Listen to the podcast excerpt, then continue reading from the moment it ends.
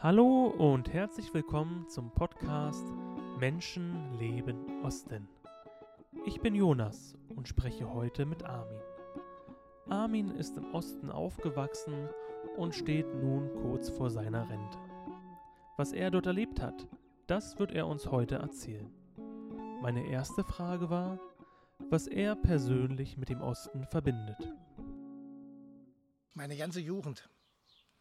Ich bin geboren dort, habe 30 Jahre dort gelebt und ich hatte mich wohl gefühlt. Ich fühlte mich nicht eingesperrt und nichts. Ich hatte das große Glück, einen perfekten Arbeitskollegen zu finden, vor der Armee und nach der Armeezeit. Also ich, ich bin einer, ich sage immer, ich bin ein Ossi, der im Westen leben muss. Aber du lebst doch gar nicht im Westen jetzt. Na klar. Im neuen Deutschland, wie der gestern sagte. Ah ja, okay. Wir leben jetzt im neuen Deutschland. Das, Okay, fangen wir mal von vorne an. Wo bist du denn aufgewachsen? also ich bin geboren in Krebin. Das ist zwischen Bitterfeld und Wolfen. Ah. Genau in der Mitte, mitten im CKB, im Chemiekombinat Bitterfeld. Zehn Jahre zur Schule gegangen, Lehre gemacht. Wie war denn die Schulzeit? Ja, die können wir vergessen. Nicht gut. Ja, du, du hast bestanden. Ich war nachher in der 10. besser als in der 9. Aus irgendwelchen mir unerfindlichen Gründen war ich dann gleich mal fast zwei Zensuren besser in der 10. nachher. Aber Kannst du nicht erklären, warum? das ist, ist ja. Das hat sich halt so ergeben. Dazu, da gibt es nicht viel zu sagen bis dahin. Ich hatte dann das große Glück, ich habe gesagt, nie im CKB lernen, also in dem Betrieb, der um uns rum war, um den Ort.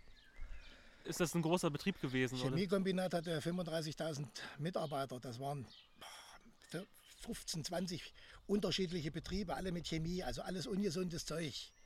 Drei Kraftwerke und dann Chemiebetriebe, dann die, die, die haben von, von alles Mögliche gemacht und vor allen Dingen auch für ungesunde Sachen. Der, der, Film, der Film war auch noch dort mit in, in der Gegend. Der was? Film, Filmfabrik Wolfen war auch noch in, den, in der Gegend mit. Was haben die gemacht? Die haben Filme gemacht zu Ostzeiten und sonstige Chemie. Also diese Orwo-Filme kommen alle von dort. Also diese Filmbänder Ja, oder die wie? richten die normal. Gut, wir müssen erst mal klären, was wir unter Film verstehen. Ja. Ich meine bei Film, da wo es auf hier, auf hier, wo die Fotos gemacht werden, die Dias gemacht werden drauf, das meine ich mit Film. Nicht was jetzt, was du im Fernsehen guckst. Auch Filme, aber ich meinte jetzt die Filmfabrik Wolf. Damals haben die das alles ja auf Bänder gemacht, beziehungsweise und das war, die die haben auch viele gemacht, aber alles eben ungesunde Sachen. Also riechen solltest du nicht. In dem Ort, wo ich da aufgewachsen bin, da hast du dir das Riechen abgewöhnt.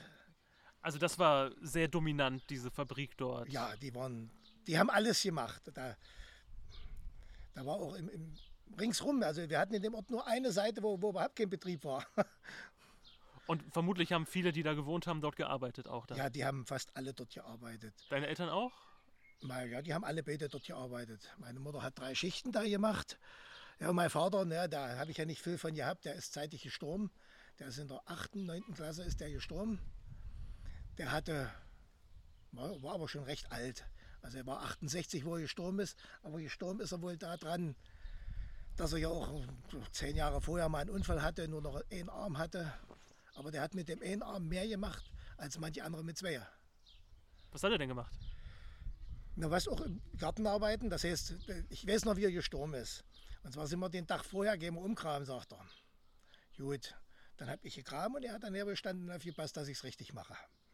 Aber wenn du im, im Keller warst, irgendwas bauen oder so, hat er mit dem einen Arm äh, die ganzen Futtelarbeiten, die ich jetzt mit zwei mache zum Beispiel, hat er auch noch hingekriegt.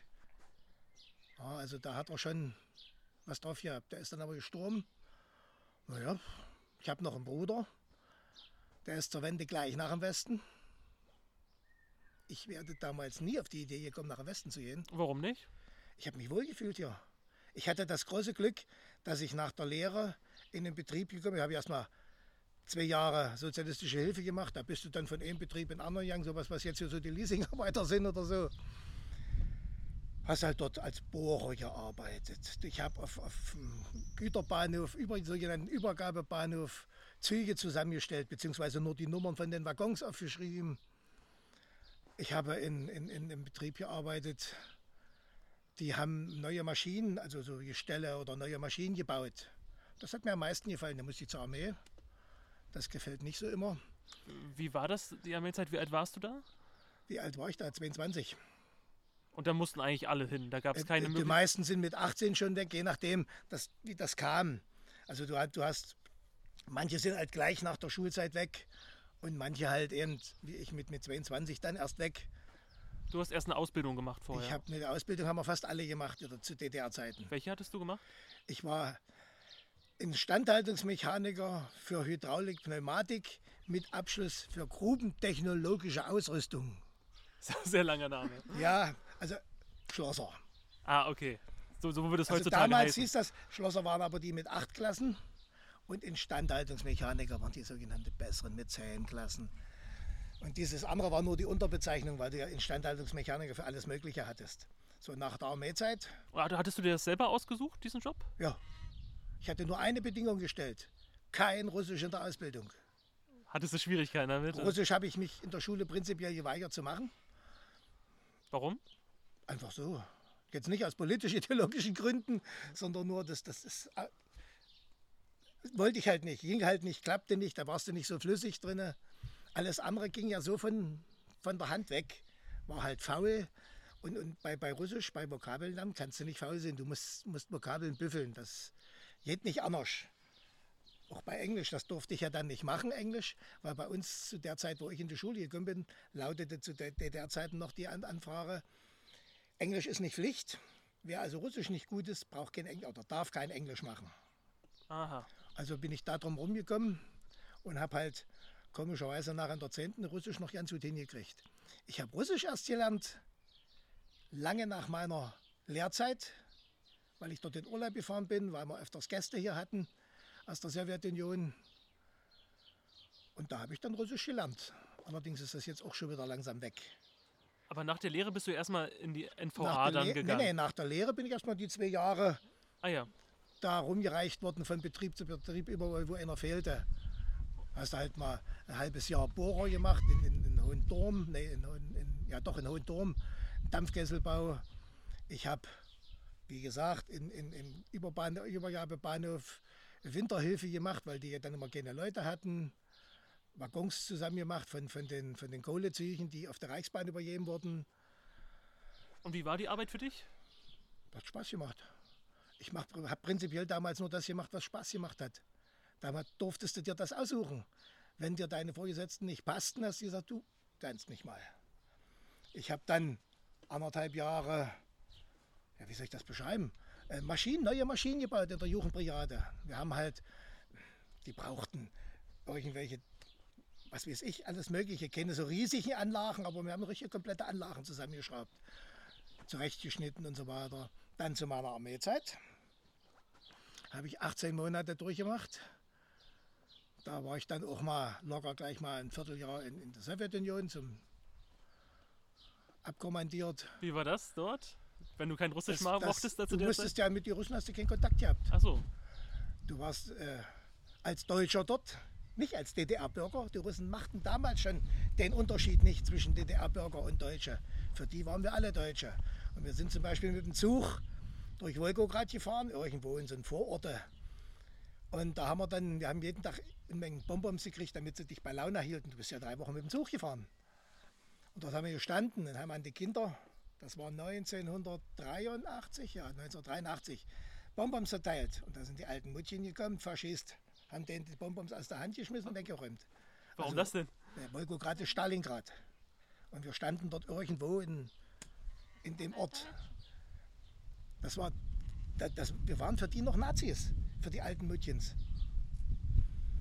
Okay, und dann, dann So, bist du wieder Nach zurückgekommen. meiner Armeezeit wollte ich wieder in die Jugendbrigade, wo wir die Maschinen da gebaut haben. Aber wie war denn die Armeezeit erstmal? Wie war denn das Wie dort? ist Armeezeit? Warst du gerne da? Ich kann darüber nur lachen. Also es, es gibt kaum welche, die gerne ihren Grundwehrdienst gemacht haben. Du hast den gemacht, weil du sowieso einberufen wurdest. Und da gab es keine Diskussion. Was hast du gemacht dort? Ich war dort Kraftfahrer. Also ich habe einen Leitungsbautrupp, war ich Fahrer und, und, und Gruppenführer dann teilweise, wenn der Ufts nicht da war. Und das war meine Aufgabe. Ich bin also gefahren, weil ich während meiner Lehrzeit durften wir uns aussuchen, Da war ja üblich zu DDR-Zeiten, ob du in der, in der GSD musstest du gehen, in die Lehre. Und da konntest du bei uns dich aussuchen, ob du Mucker machen willst oder Militärkraftfahrer. Was ist Mucker? Modschütze. Wie bitte? Das sind Modschütze. Das ist die, die rumlaufen. Also die mit, mit, mit, mit dem Gewehr rumlaufen oder wie jetzt mit der Panzerfaust. Die nicht irgendwo auf dem Fahrzeug sind oder nicht selber eins bedienen müssen oder so. Das sind Modschützen, Infanterie. Also wer lieber nicht schießen wollen würde, der geht dann ins Fahren. Oder wie? Nö, das, also das hat, ich hatte nie Probleme mit dem Schießen. Ich war vorher in meiner, ab meiner neunten Klasse war ich im, im, im äh, Schießclub.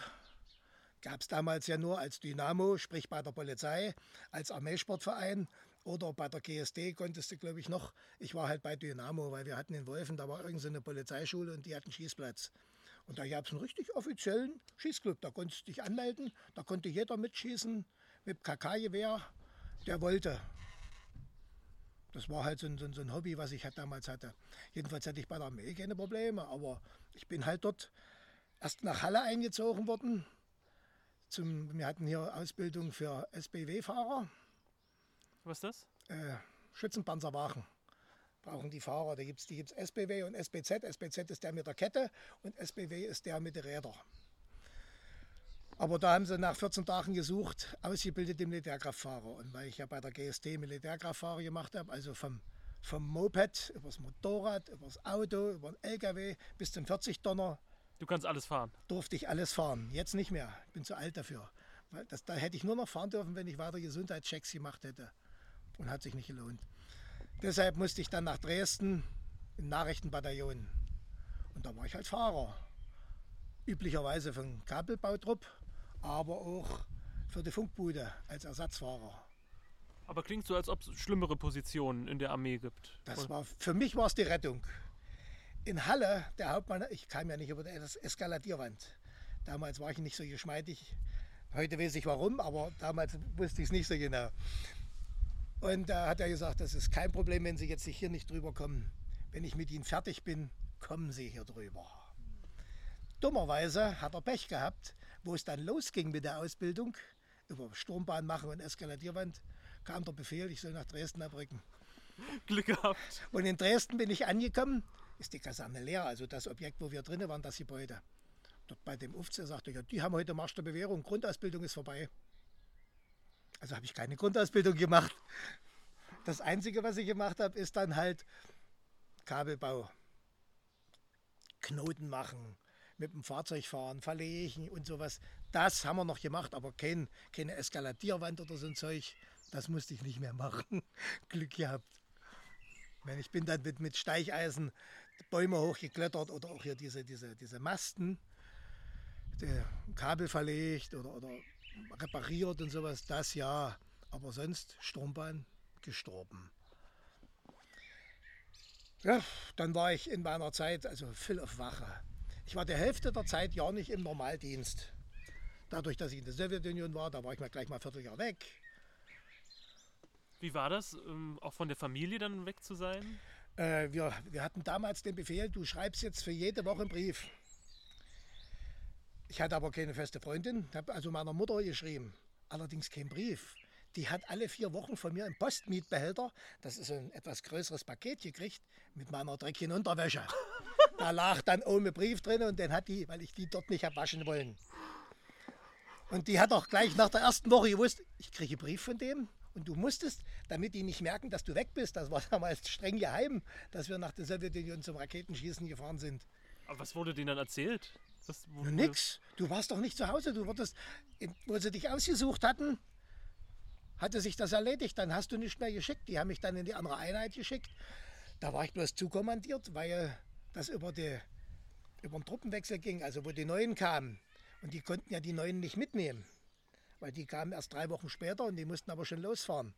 Also haben sie aus anderen Einheiten die ganzen Restposten zusammengesammelt und die sind dann da runtergefahren. Da musstest du bestimmte Bedingungen erfüllen. Du wurdest geimpft wie verrückt. Damals sagte der Arzt zu mir, die werden geimpft gegen alle russischen Krankheiten. Und ich habe erst viele, viele Jahre nach der Wende erfahren, was das für Impfungen waren. Gegen was alles. Weil wir von Bekannte die war Ärztin dort und die hat das mir mal erzählt, was das war. Naja, ich habe die Zeit locker rumgekriegt, mit wenig Ausgang, aber Pflichturlaub. Also einen, einen Urlaub mehr, als sie mir geben mussten. Warum? Wie kam das? Naja, du, erstmal war ich sowieso immer der, der keine Frau und keine Freundin hatte, offiziell. Damit warst du immer für alle blöden Dienste da, weil die anderen, die hatten dann schon Frauen und Kinder teilweise. Das war ja in der DDR üblich, dass du mit 18 schon mal locker verheiratet warst. Und wenn ich das äh, fragen darf, warum hattest du keinen? Wie, wieso nicht? Naja, ich hatte noch keine richtige Freundin gefunden, die ich behalten wollte. Und Kinder schon gar nicht damals. Mhm. Wenn du keine richtige Freundin hast, die du behalten willst, dann hast du auch keine, nicht unbedingt, nicht unbedingt Kinder. Hm. Wollen wir vorsichtig sind. naja, da habe ich dann die Zeit rumgekriegt. Bin nach der Armeezeit wieder normal. Keine Bestrafung. Wie Das keine ist- Bestrafung? Für was? Ja, ne, du hast bei der Armeezeit konntest du bestraft werden. Und wenn du dann zum Beispiel Arrest hattest und den musstest du nachdienen. Das ist, wenn, wenn Fülle jetzt, was weiß ich, welchen Suff und was weiß ich was alles, wofür du da bestrafen, wofür die bestrafen konnten, das war ja, äh, ich kann das ja nicht erzählen, das waren dicke Bücher, wo da drinnen stand, was ist Aber du hast dich vorbildlich verhalten. Vorbildlich, nur vorbildlich. Ah, gut, du treibst mal ins Weißglut von der Offiziere, aber was soll's, das kommt halt vor. Nichts, was strafwürdig ist. Wir hatten Glück.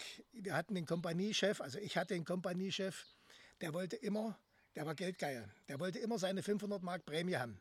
Und die Prämie gab es nur, wenn die Kompanie beste Kompanie geworden ist, nur dann konnte er bester Kompaniechef werden. Dafür hat er alles getan. Und wenn der bestraft hat, konnte er nicht mehr beste Kompanie werden, weil die Bestrafung ins Buch eingeschrieben wurde. Also hat er dann dich zwar nicht in Ausgang gelassen, aber nicht, nicht als Bestrafung. Hätte das auch als Bestrafung machen können, aber der hat dich einfach nicht gelassen. So einfach war das. Also keine offizielle Bestrafung. Keine offizielle Bestrafung und da bin ich also auch normal entlassen worden. Normal wie jeder DDR-Soldat dann halt auch gehen konnte. Gut, du hattest halt mal irgendwelche Dinger hast du immer gedreht. Und ich habe immer die, ich hatte ja das Pech, wenn ich 14 Tage in der Kaserne war, ging das nicht mehr. Dann habe ich mir irgendwas gesucht. Das habe ich aber nicht mit Absicht gemacht, sondern du hast dann irgendwas gefunden, wo du ins Weißglut treiben kannst. Weil dir langweilig war, oder wie? Naja, wenn das ganze System dir nicht gefiel, du hast das jetzt nicht gemacht, hier, ich will das System beseitigen oder so, du hast dann halt irgendeinen Weißglut getrieben oder irgendwelchen Scheiß gebaut. In die Küche, Gehacktes geklaut beim Küchendienst. In dem Falle, die, die einzige Bestrafung, die es bei uns gab, war Sonnabendnachmittag beim Kompaniechef erscheinen, Dienstvorschrift lesen. Und das ist blöd. Das sind, der hat einen ganzen Schrank voll Bücher gehabt. So eine Hefte, die es da gab. Und naja, Das na, macht keinen Spaß dann. Mm, Ja, ich meine, es ist besser, als wenn du jetzt irgendwo eingesperrt wirst oder sowas, aber was soll's. Aber hast du dir in dieser Zeit Gedanken gemacht über das System? Das System am NVA, ja. Und auch die DDR an sich? Die DDR an sich, ich war ein guter DDR-Bürger. Ich bin in der DDR geboren und fühlte mich wohl. Ich habe nie mit dem Mauerfall gerechnet, bis, bis es passiert ist. Selbst in dem Jahr nicht. Sonst hätte ich wahrscheinlich auch nicht angefangen mit dem Fernstudium. Aber wie dem auch sei, nach meiner Armeezeit, also wie gesagt, normal entlassen und wieder wollte wieder zurück in meine Jugendbrigade, die die neuen Maschinen da baute. Durfte ich nicht. Weil die wollten halt, zu der Abteilung gehörte auch noch Schichtschlosser. Das wollte aber immer keiner machen. Und da war eine Brigade, da sollte ich rein. Da war der jüngste 48. Und der war eine Ausnahme. Der Rest war alles so 50, 60. Das heißt, die Brigade wäre bald weg gewesen. Deshalb wollten sie Jüngeren machen. Ich habe gesagt, nein, will ich nicht. Und da hat er gesagt, das geht nicht anders. Du hast ja damals den Arbeitsvertrag für die Abteilung, nicht für die Brigade. Ich sage, gut, du kannst mich mal. Das war das, was ich sehr, äh, wie soll ich es ausdrücken, positiv fand an der DDR. Du konntest sofort sagen, wenn dir dein Chef nicht passte, du kannst mich mal. Ich gehe woanders hin. Das ging? Ja. Ja. Meine, du durftest nicht irgendwelche besonderen Jobs. Wer zum Beispiel Kfz-Schlosser werden wollte oder in so einem Betrieb arbeiten wollte, der musste sich auch benehmen.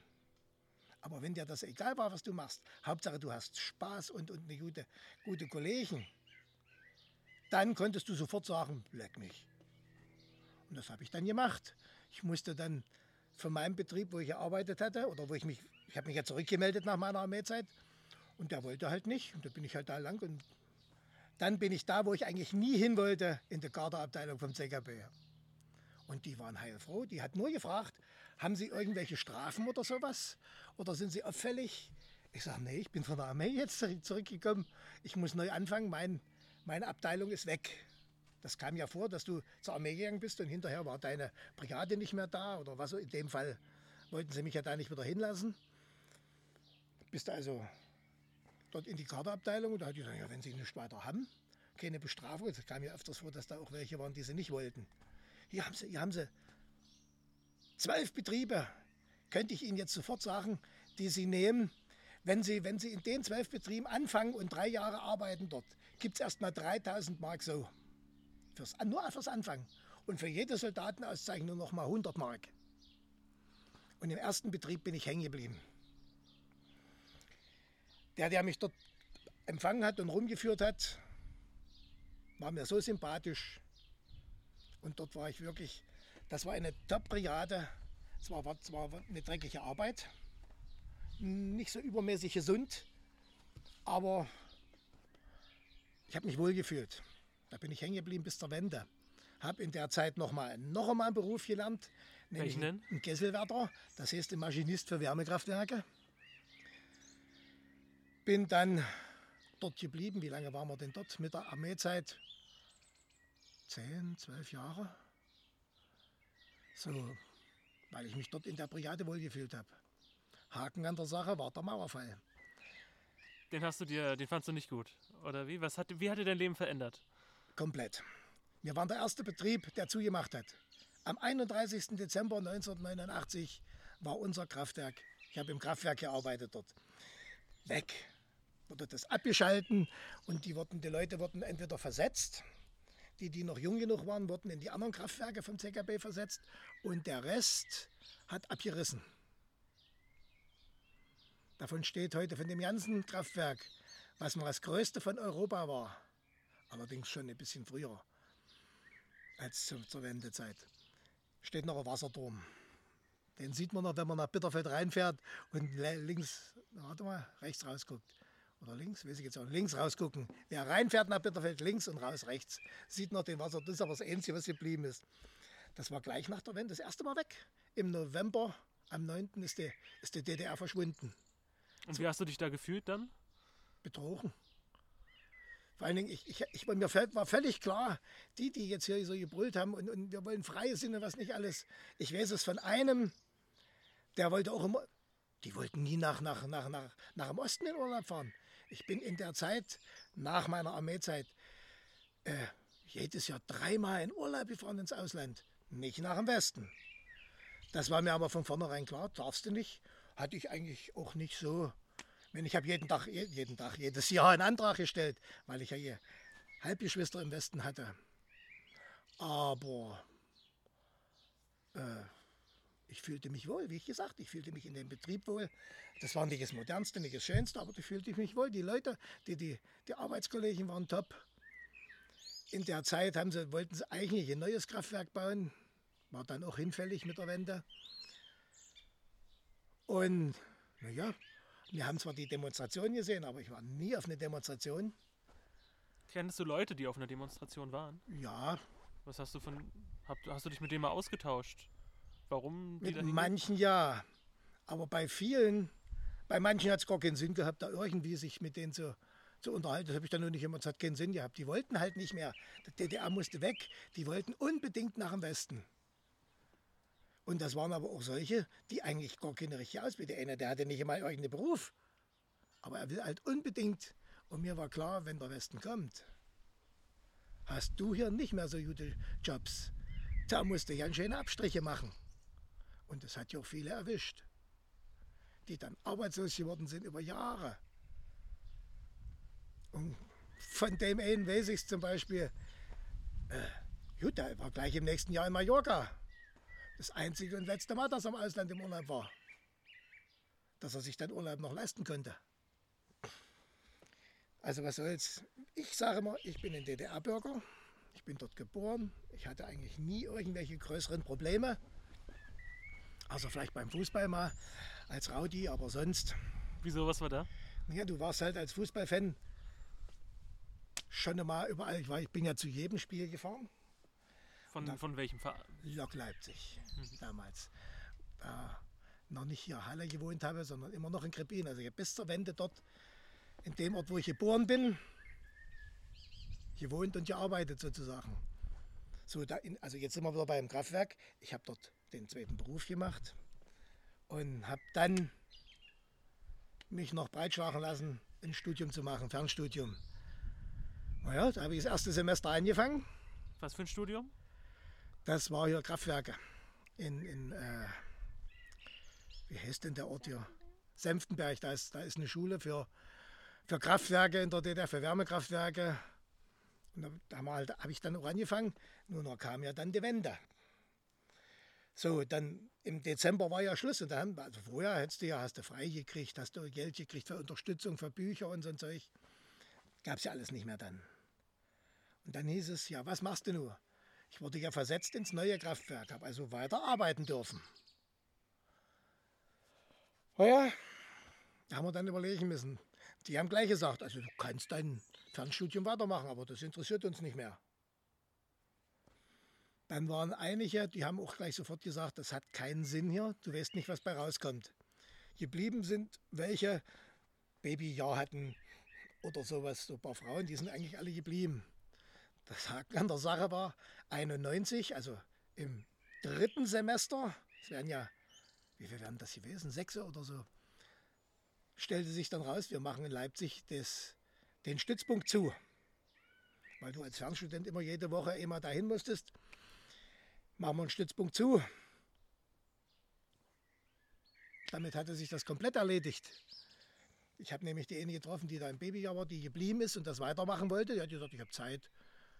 Das Baby ist ruhig. Naja, und das ist dann Hopsi Young mit der Wende. Und dann? Was hast du dann gemacht? Nach der Wende habe ich ja noch gearbeitet bis, bis wann habe ich denn gearbeitet? Bis 93. Bis 93. Und dann hieß es, ja, wir müssen Leute abbauen. Du warst der Letzte, der kam, bist also der Erste, der geht. Und ich kann zu dem Kraftwerk nur sagen, das gibt es heute noch, das Gaskraftwerk im CKB. Dort war pro Schicht 15 Mann. Sind jetzt auch noch, aber nicht mehr pro Schicht sondern pro alle Schichten. Weil die haben die, Automatik wieder in Gang genommen. Jetzt warst du bloß noch in der da im, im Schaltraum sitzt für Notfall und mehr nicht. Also muss, war ich der Erste, der gegangen ist. Gut, und da habe ich dann gedacht, naja, was machst du jetzt? Du brauchst unbedingt einen Job.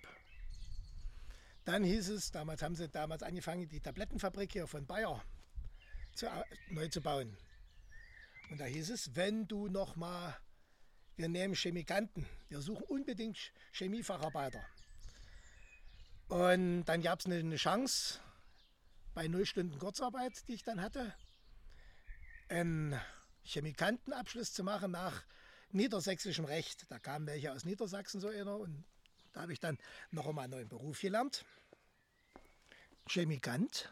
Haben dir deine Erfahrungen von deinen vorherigen Berufen da geholfen? Ja, Chemie ich bin jemand, der zwar faul ist, aber also beim Lernen, aber relativ normal durchkommt. Wenn es nicht gerade Russisch oder sowas ist, wo du viel lernen musst. Bloß wie gesagt, Russisch habe ich dann gelernt, wo ich dort im Urlaub war. Und dann hat man öfters mal Besuch hier von, von welche dort, die wir so kennengelernt hatten. Dann habe ich die zwei Jahre dort gemacht. Und kurz vor Ende hast du dich dann beworben bei Bayer, was weiß ich, bei der Firma, wo ich jetzt bin, bei Bauder, Aktion Novell, überall dort, wo ich Praktikum gemacht habe, außer da, wo ich jetzt bin, da habe ich keins gemacht, aber bei den anderen überall eine Bewerbung abgegeben. Und die wollten sich da aber immer nicht festlegen. Du wolltest doch aber, du wusstest doch, du brauchst ja Arbeit, irgendwo musst du von was leben.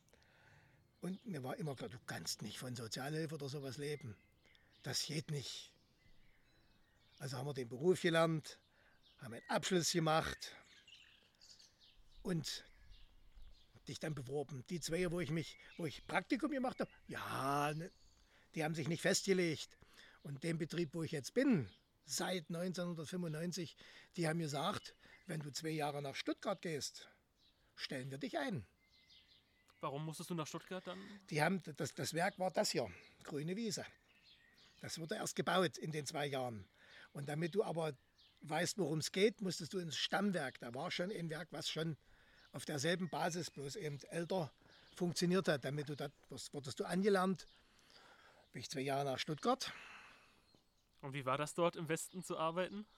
Verdächtig. Aber wir hatten Schwein. Also mit den Leuten bin ich auch relativ, bei mir in der Schicht relativ gut ausgekommen. Mit ein paar, zum Beispiel in den Republikflüchtlingen, nicht so gut, aber waren noch andere aus dem Osten dabei oder warst du der Einzige? Wir waren sechs Personen, die in den, ins neue Werk sollten und wir haben dort jeweils zwei Mann in einer Schicht gearbeitet, normal gearbeitet. Du hast halt von Montag bis Freitag deine Schicht gemacht und bist dann mit dem Auto heimgefahren. Allerdings habe ich nach den zwei Jahren gesagt, nie wieder. Nie wieder was? Nie wieder irgendwo weit fahren müssen zum Arbeiten.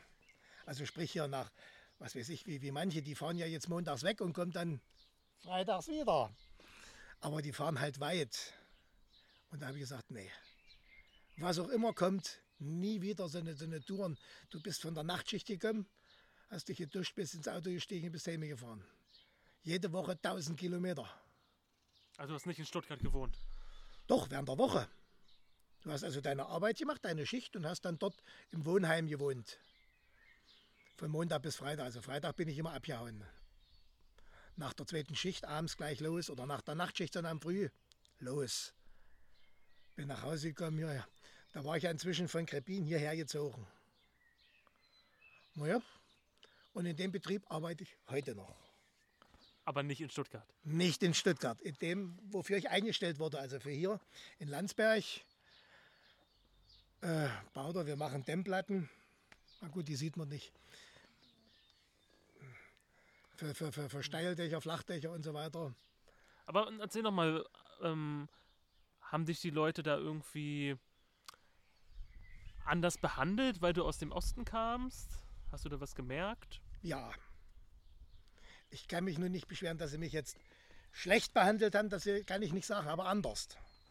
Du wurdest anders behandelt. Allerdings hatten wir halt Glück. Wir sind dann halt auch nach einer Weile, bis dann nach der zweiten Schicht mit dem Schichtführer in, in die Stadt gefahren, waren Italiener. Wir hatten kaum der Westdeutsche. Das waren Italiener, Türken, gut, ein Fluchtossi, der hat dort, der war schon aus der DDR ausgerissen. Was hat man noch für welche? Türken waren Fälle. Aber du kamst mit denen, wenn du bestimmte Bedingungen eingehalten hast, kamst du mit dem sehr gut zurecht. Ich weiß von einem, von einem Kollegen, der kam nicht mit dem zurecht. Wenn, der, der Türke, der war Schichtführer und auch die anderen, die sind, ich bin der Chef. Das hat er nicht jetzt so, so gesagt, aber seine ganze Ausstrahlung war danach. Wenn du das akzeptiert hattest, der ist der Chef und der sagt dir, was gemacht wird, dann kamst du mit dem gut aus. Dann ist er mit dir in die Kneipe gefahren oder im Puff. Ja, Arbeitskollege, die sind, die sind immer, ich war ja nicht bei dem in der Schicht, aber ab, ab und zu mal dort gearbeitet, die sind dann halt auch da mal hingefahren. Sonst, aber mir war die Strecke zu weit. Und wir haben es, also das meiste, wo ich sie gemerkt habe, dass ich da nicht so richtig hinpasse nach dem Westen, ich war während dieser Lehre, die wir da noch gemacht haben, sechs Wochen bei Bayer in Dormagen. Und also der Hälfte hatte ich so angeguckt, hat mit dir, du musstest ja nicht unbedingt Kontakt mit dem aufnehmen. Die anderen waren auch nicht. Und was ich dort festgestellt habe, ist zum Beispiel, was ich in der DDR nie festgestellt habe, jedenfalls nicht mit den Leuten, wo ich zu tun hatte. Sobald du in die Kantine kamst, verstummte alles. Wenn dort mehr als zwei Personen, die am Tisch saßen, waren, wurde nur noch irgendwas Sinnloses geredet, über nichts anderes. Vielleicht mal über einen Film, aber auch. Die haben mehr aufgepasst, dass die anderen nicht mithören, was du sagst, als bei uns in der DDR. Warum denkst du, war das so? Frag mich nicht. ich kann es dir nicht erklären genau warum. Die reden ja immer davon, dass die tun und lassen, aber in, in den Betrieben ist ja mehr Diktatur, als bei uns damals war. Also wenn du selbst in, in, in die, also ich habe Diktatur im Betrieb nie festgestellt. Ich meine, gut, ich weiß von dem, wenn ich, ich habe ja jedes Jahr einen Antrag gestellt, dass ich nach dem Westen fahren darf. Aha, hattest du doch Lust, in den Westen mal zu gehen? Nein, aus Prinzip. Es ging ja nicht darum, dass ich in den Westen komme, sondern aus Prinzip. Ich habe gesagt, ich bin guter Bürger, ich habe das Recht dazu. Also stellst du einen Antrag. Ich hatte ja nur Halbgeschwister drüben, die sind schon älter, viel älter als ich, 20, 25, 25 Jahre älter. Also habe ich bei jedes Mal, wenn die Kindstaufe, Hochzeit oder so, habe ich einen Antrag gestellt. Beim ersten Mal wurde ich reingebeten, drei Fragen, kannst du wieder gehen, abgelehnt. Ich glaube, beim letzten Mal hat er mir den Tag sitzen lassen. Da merktest du ja schon, ich fand es eine Frechheit. Aber ich habe ihm immer wieder einen Antrag gestellt, weil ich aus Prinzip der Meinung war, das steht dir zu und du willst das jetzt auch wissen. Du bist ja ein, ein guter Bürger, du machst immer alles mit. Also willst du auch nach dem Westen fahren.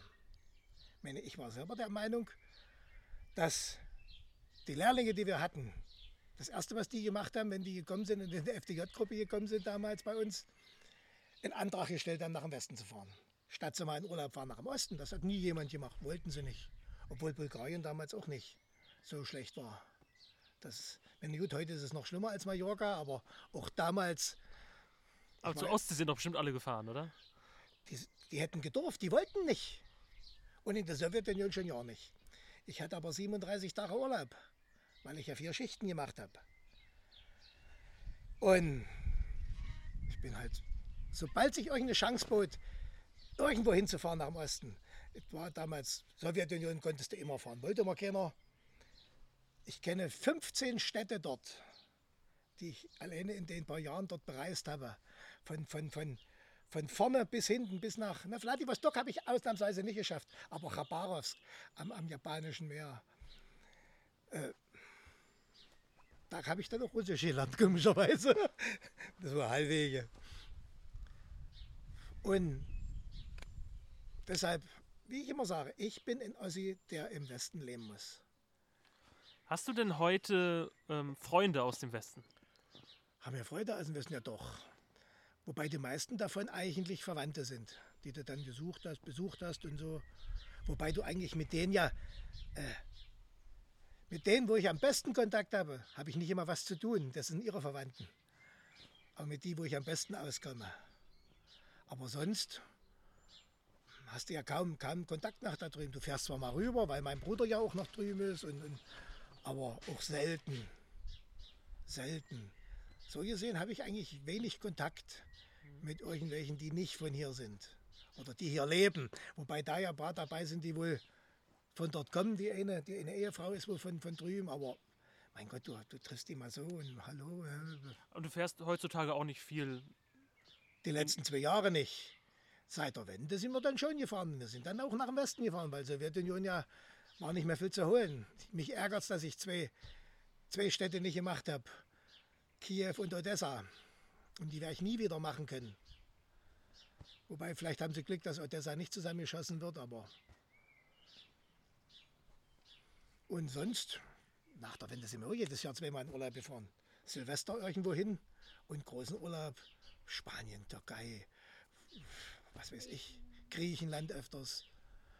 Was war es denn noch? Dann die komische Insel da im Atlantik, Zypern, Madeira. Wir fahren ja bloß eben jetzt durch die Wände, äh, durch die Wände, durch die, durch, durch, was ist denn das hier, durch diesen komischen Virus. Da haben wir halt Pech gehabt, da sind wir nirgendwo mehr hingefahren. Und dieses Jahr auch nicht so richtig, weil ich will nächstes Jahr in Rente. Da habe ich gesagt, da lege ich nicht unbedingt Wert drauf. Du weißt, wo du das bestellen hättest müssen, den Urlaub musst du ja planen am Anfang des Jahres. Wusstest du ja nicht, äh, was wird aus Corona. Und jetzt, wo ich es weiß, ist die erste Hälfte von meinem Urlaub schon weg, zu Hause. Das Einzige, was ich auswärts gemacht habe, war Leipzig fahren. Aber hier ist ja auch schön. Eben, siehst du doch, hier war auch viel Arbeit, den Garten so herzurichten. Hast du denn Oder hattest du Vorurteile gegenüber Menschen im Westen? Hm, wie soll ich das jetzt erklären? Eigentlich habe ich gegen kaum Leute Vorurteile. Aber du merkst den Unterschied. Wobei ich dazu sagen muss, ich durfte ja dann am Ende der DDR, gab es aber noch, nach dem Westen fahren.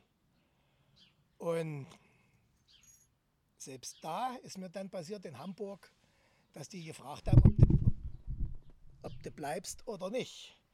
Und da ich gesagt habe, ich bleibe nicht, mit denen kam es immer relativ gut aus. Aber ich wäre nie auf die Idee gekommen, drüben zu bleiben. Mehr kann ich dazu eigentlich auch kaum erzählen. Ich wäre nie auf die Idee gekommen.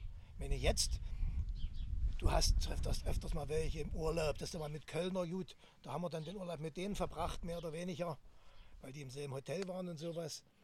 Aber du hast halt doch, du merkst den Unterschied. Und da gehen wir Leute, die, die, die sagen sofort, dass, die, dass, dass das heute noch so ist. Aber was für einen Unterschied siehst du denn da? Die haben eine ganz andere Einstellung. Für die ist als hier alles kriminell gewesen. Die Stasi war der kriminelle Verein, der ständig überall rumgelungert hat. Ich meine, sicher, es hat Fälle gegeben, die es erwischt hat. Die dann von denen kaputt gespielt wurden. Das wissen wir ja nun inzwischen. Vorher war das nicht ganz so klar, aber du wusstest vorher schon, jeder Dritte muss irgendwie was mit denen zu tun haben. Aber ich hatte da nie Vorteile. Mein Kumpel, der ist zum Wachregiment gegangen. Hat zwar Familie versaut, aber der Suff war halt auch dort verbreitet. Und wenn du jetzt an die Wende zurückdenkst und wie es jetzt bisher gelaufen ist, hat sich das gut entwickelt für dich oder? Sagen wir so, für mich persönlich würde ich sagen, bin gut durchgekommen. Allerdings war das von vornherein klar, du musst was tun. Sprich, neuen Beruf lernen. Ich hatte das große Glück, in dem Betrieb immer noch zu arbeiten. Habe ich eigentlich Glück gehabt. Ich bin in dem Betrieb, ich verdiene relativ gut. Ich meine, könnte mehr sein, kann immer mehr sein, wenn du was, was dein Geld verdienst. Aber ich brauche auch das Geld eigentlich nicht. Also vollständig. Die Zeiten der neuen Computer sind vorbei. Ich hatte mal so zehn Jahre lang, da habe ich jedes Jahr einen neuen Computer gekauft. Machen wir jetzt nicht mehr seit ein paar Jahren lohnt sich das nicht mehr. Ich hatte damals den besten und der läuft halt immer. Ich habe hab so ein Programm laufen lassen, was es auslastet. Ich schaffe das nicht, den auszulasten. Und es gab bei dir auch dann jetzt nie Überlegungen, woanders hinzuziehen? Sagen wir so, dadurch, dass ich den Job behalten habe, hatte ich nie das Bedürfnis, irgendwo anders hin. Wir hatten das Haus hier. Ich hatte ja noch ein eigenes Haus in Krebin. Meine Mutter ist ja auch noch nicht so lange tot. Und ich war der Letzte von, von ihren Kindern, der hier noch, der hier geblieben ist. Und dadurch, ich hatte eigentlich nie das Bedürfnis oder die Pflicht, nach drüben zu gehen zum Arbeiten. Wobei ich sagen muss, mein Bruder zum Beispiel ist ganz anders. Der ist im November, also ich habe gesagt, im November ist die DDR verschwunden. Alle, die behaupten, die ist erst ein Jahr später verschwunden, das stimmt nicht. Am, an dem Tag, ich wusste nicht, dass die Mauer fällt. Aber an dem Tag, wo ich die auf der Mauer gesehen habe, habe ich gesehen, die DDR ist weg. Da war völlig klar, du kannst die nicht halten. Das, das geht einfach nicht. Und der ist dann im März abgehauen gleich. Der, also das ist abgehauen, da konntest du ja schon regulär rüber. Der hat seinen Trabi-Anhänger dann gemacht und nach Westen gefahren. Was hat er da gemacht? Auch gearbeitet. Wir sind eine Familie, die eigentlich immer irgendwie dann sich was sucht und auch was, die Minute hat eine Weile gebraucht, aber auch was findet, weil wenn du unbedingt willst arbeiten, solange du da großzügig bist in dem, was du machst, bin ich trotzdem der Meinung, hast du eine Chance. Es klingt auch bisher so, als hättest du immer versucht, das Beste aus den Gegebenheiten zu machen. Das ja. Ich nehme das, was ich, was ich habe. Äh, ich hatte eigentlich jetzt wieder zurück zu, mein, zu meiner Jugendzeit, überlegt, Elektriker zu werden. Aber da du dich mit einem 9. Klassenzeugnis bewirbst, und das war eins von den nicht so guten, habe ich halt das genommen. Da kam irgendeiner bei uns in die Schule und die haben gesucht, unbedingt Schlosser. also Instandhaltungsmechaniker. Dann habe ich gesagt, na gut, muss ich Russisch lernen? Nee. Ich sage, ich nehme den Job. Und da bin ich dann zwar kurz, kurz bevor, bevor die Lehre anfing, wurde, wurdest du dann aufgrund des Ministerratsbeschlusses, lernen Sie jetzt was anderes, also woanders.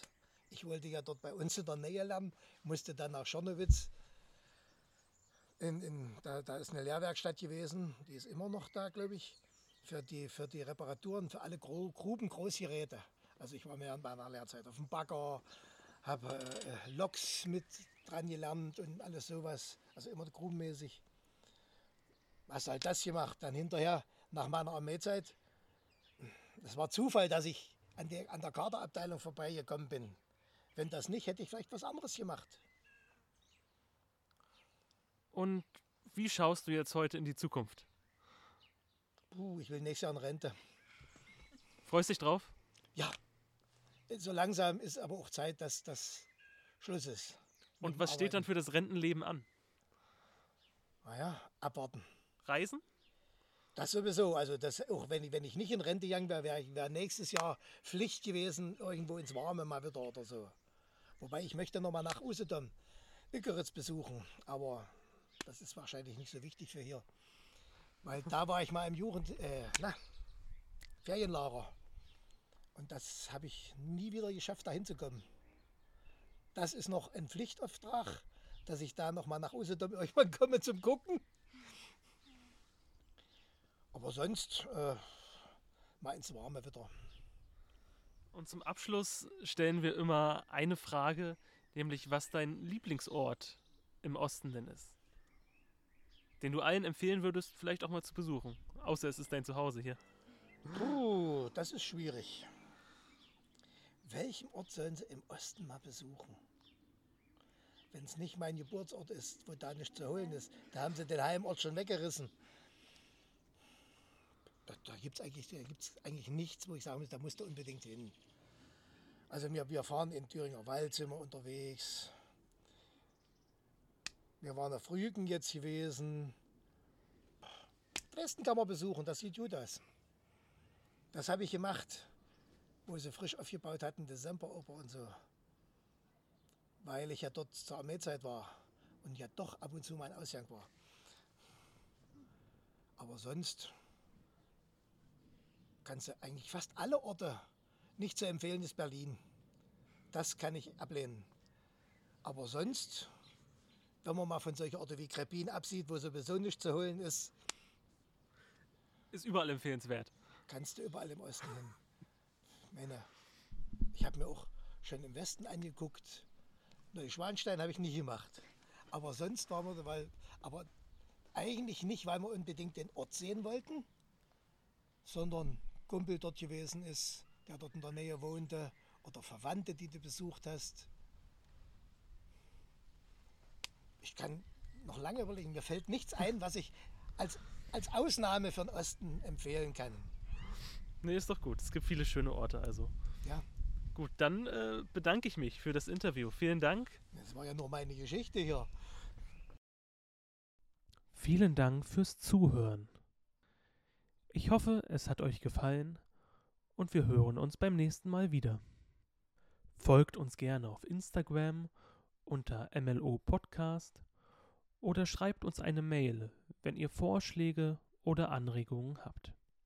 Nun viel Spaß mit der Band Myth of a Tizzle mit dem Song Modern Man. Not committing to